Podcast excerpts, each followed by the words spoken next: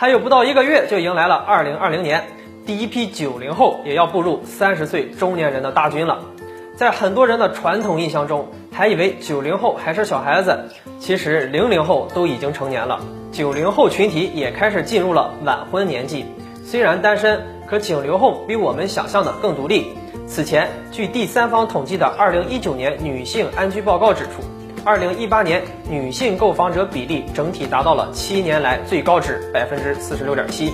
与男性购房者的比例已经非常接近了。二零一九年时至年末，我发现啊，身边不少朋友都开始在楼市中活跃起来，其中就有不少是年轻的独立女性。在这个女性买房的群体中，九零后女性尤为特别。她们对于结婚买房的观念是啊，结婚不等于买房，买房也不等于结婚，也就是说这是独立的两件事情。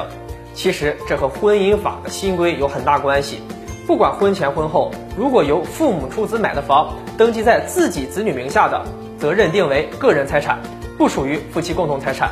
婚前买的房子登记在自己名下的，属于个人财产。离婚时不进行分配，而且婚前买的房子，婚后的房子升值的部分呢，也与配偶无关。那么婚前买的房子登记在自己名下的，如果夫妻双方共同还贷，那么离婚时应该考虑到对方还贷部分进行赔偿。那么再假如说男方婚前买了房，婚后他擅自将房子卖掉，如果他的妻子想追回该房屋，那么法院是不予支持的。